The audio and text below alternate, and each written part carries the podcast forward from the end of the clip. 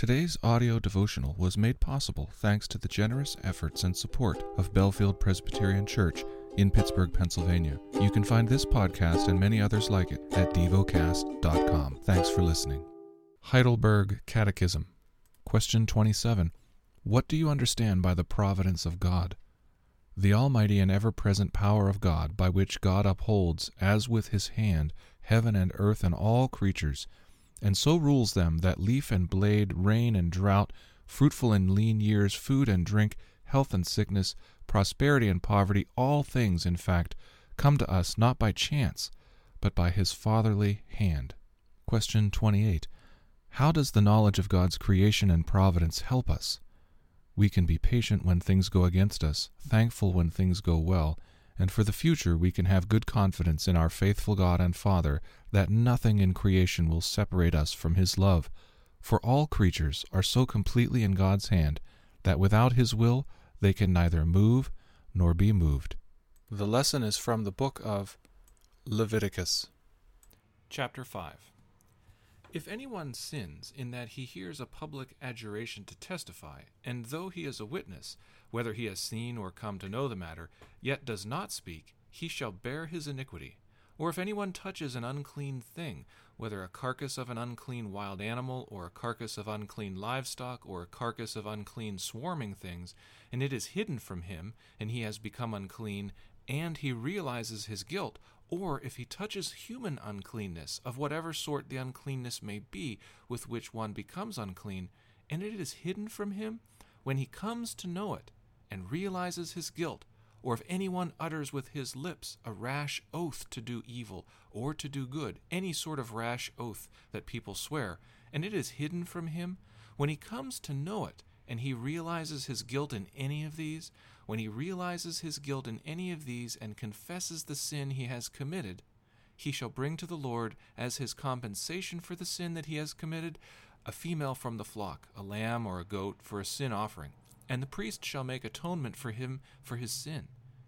But if he cannot afford a lamb, then he shall bring to the Lord as his compensation for the sin that he has committed two turtle doves or two pigeons, one for a sin offering and the other for a burnt offering he shall bring them to the priest, who shall offer first the one for the sin offering. He shall wring its head from its neck, but shall not sever it completely, and he shall sprinkle some of the blood of the sin offering on the side of the altar, while the rest of the blood shall be drained out at the base of the altar. It is a sin offering. Then he shall offer the second for a burnt offering, according to the rule, and the priest shall make atonement for him for the sin that he has committed, and he shall be forgiven. But if he cannot afford two turtle doves or two pigeons, then he shall bring as his offering for the sin that he has committed a tenth of an ephah of fine flour for a sin offering. He shall put no oil on it, and shall put no frankincense on it, for it is a sin offering. And he shall bring it to the priest, and the priest shall take a handful of it as its memorial portion, and burn this on the altar, on the Lord's food offerings. It is a sin offering. Thus the priest shall make atonement for him for the sin which he has committed in any one of these things, and he shall be forgiven, and the remainder shall be for the priest, as in the grain offering. The Lord spoke to Moses, saying, If anyone commits a breach of faith, and sins unintentionally in any of the holy things of the Lord, he shall bring to the Lord as his compensation a ram without blemish out of the flock valued in silver shekels according to the shekel of the sanctuary for a guilt offering. He shall also make restitution for what he has done amiss in the holy thing, and shall add a fifth to it, and give it to the priest. And the priest shall make atonement for him with the ram of the guilt offering, and he shall be forgiven. If anyone sins, doing any of the things that by the Lord's commandments ought not to be done, though he did not know it, then realizes his guilt, he shall bear his iniquity. He shall bring to the priest a ram without blemish out of the flock, or its equivalent for a guilt offering, and the priest shall make atonement for him for the mistake that he made unintentionally, and he shall be forgiven. It is a guilt offering. He has indeed incurred guilt before the Lord. Chapter 6 The Lord spoke to Moses, saying, if anyone sins and commits a breach of faith against the Lord by deceiving his neighbor in a matter of deposit or security, or through robbery, or if he has oppressed his neighbor, or has found something lost and lied about it, swearing falsely, in any of all the things that people do and sin thereby, If he has sinned and has realized his guilt and will restore what he took by robbery, or what he got by oppression, or the deposit that was committed to him, or the lost thing that he found, or anything about which he has sworn falsely, he shall restore it in full, and shall add a fifth to it, and give it to him to whom it belongs on the day he realizes his guilt. And he shall bring to the priest as his compensation to the Lord a ram without blemish out of the flock, or its equivalent, for a guilt offering and the priest shall make atonement for him before the Lord, and he shall be forgiven for any of the things that one may do and thereby become guilty. The Lord spoke to Moses, saying, Command Aaron and his sons, saying, This is the law of the burnt offering. The burnt offering shall be on the hearth of the altar all night until the morning, and the fire of the altar shall be kept burning on it, and the priest shall put on his linen garment, and put his linen undergarment on his body, and he shall take up the ashes to which the fire has reduced the burnt offering on the altar, and put them beside the altar. Then he shall take off his garments, and put on other garments, and carry the ashes outside the camp to a clean place. The fire on the altar shall be kept burning on it, it shall not go out. The priest shall burn wood on it every morning and he shall arrange the burnt offering on it, and shall burn on it the fat of the peace offerings. Fire shall be kept burning on the altar continually, it shall not go out. And this is the law of the grain offering.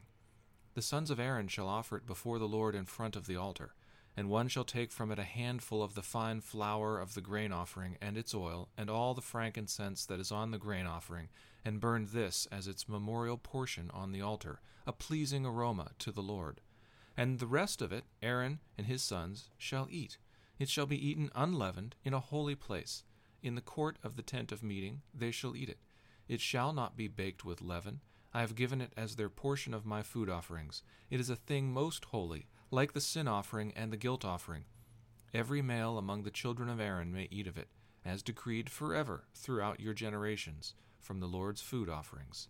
Whatever touches them shall become holy the Lord spoke to Moses, saying, This is the offering that Aaron and his sons shall offer to the Lord on the day when he is anointed a tenth of an ephah of fine flour as a regular grain offering, half of it in the morning, and half of it in the evening.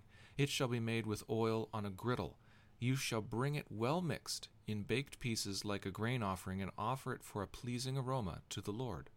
The priest from among Aaron's sons, who is anointed to succeed him, shall offer it to the Lord as decreed forever. The whole of it shall be burned. Every grain offering of a priest shall be wholly burned, it shall not be eaten. The Lord spoke to Moses, saying, Speak to Aaron and his sons, saying, This is the law of the sin offering. In the place where the burnt offering is killed shall the sin offering be killed before the Lord. It is most holy.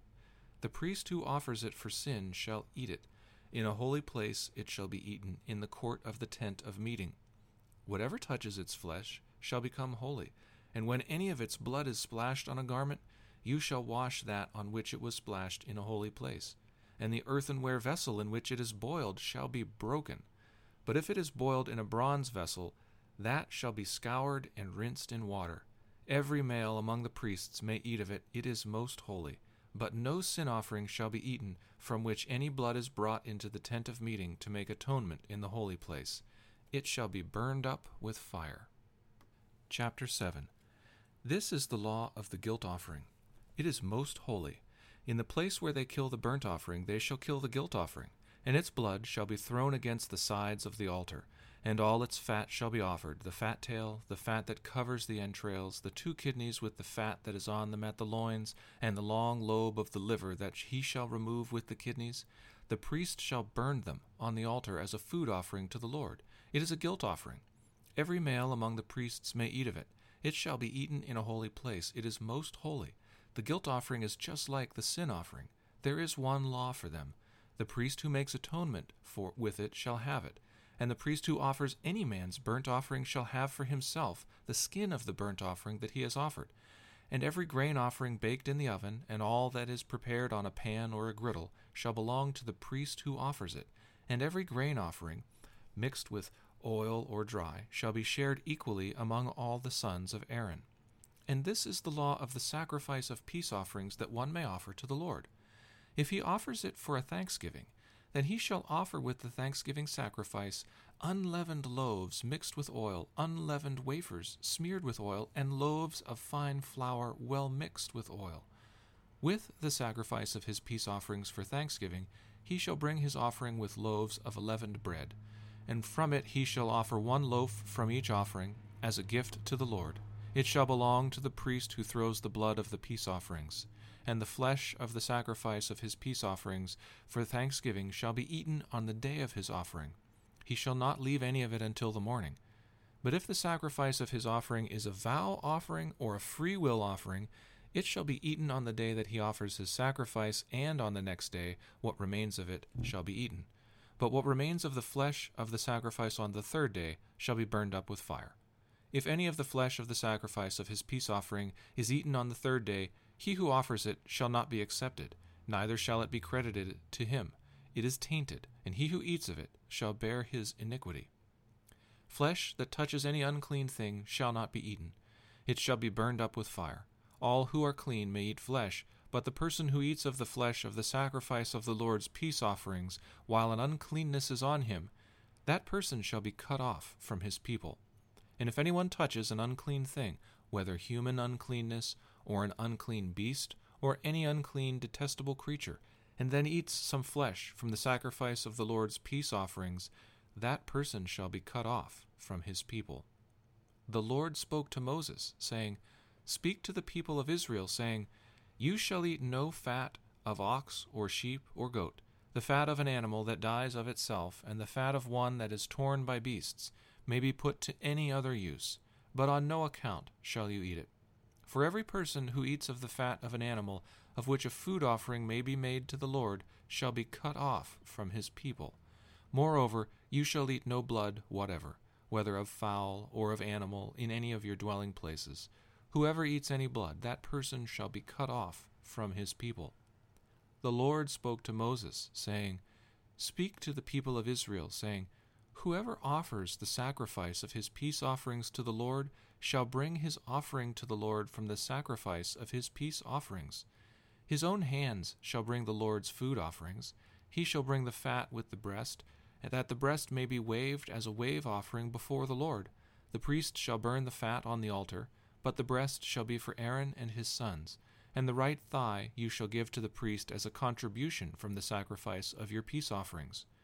Whoever among the sons of Aaron offers the blood of the peace offerings, and the fat, shall have the right thigh for a portion. For the breast that is waved and the thigh that is contributed, I have taken from the people of Israel, out of the sacrifices of their peace offerings, and have given them to Aaron the priest and to his sons, as a perpetual due from the people of Israel. This is the portion of Aaron and of his sons from the Lord's food offerings, from the day they were presented to serve as priests of the Lord the Lord commanded this to be given them by the people of Israel from the day that he anointed them. It is a perpetual due throughout their generations. This is the law of the burnt offering, of the grain offering, of the sin offering, of the guilt offering, of the ordination offering, and of the peace offering, which the Lord commanded Moses on Mount Sinai on the day that he commanded the people of Israel to bring their offerings to the Lord in the wilderness of Sinai. Meditate and dwell on what you're paying attention to in God's Word. How has it connected with your heart or mind?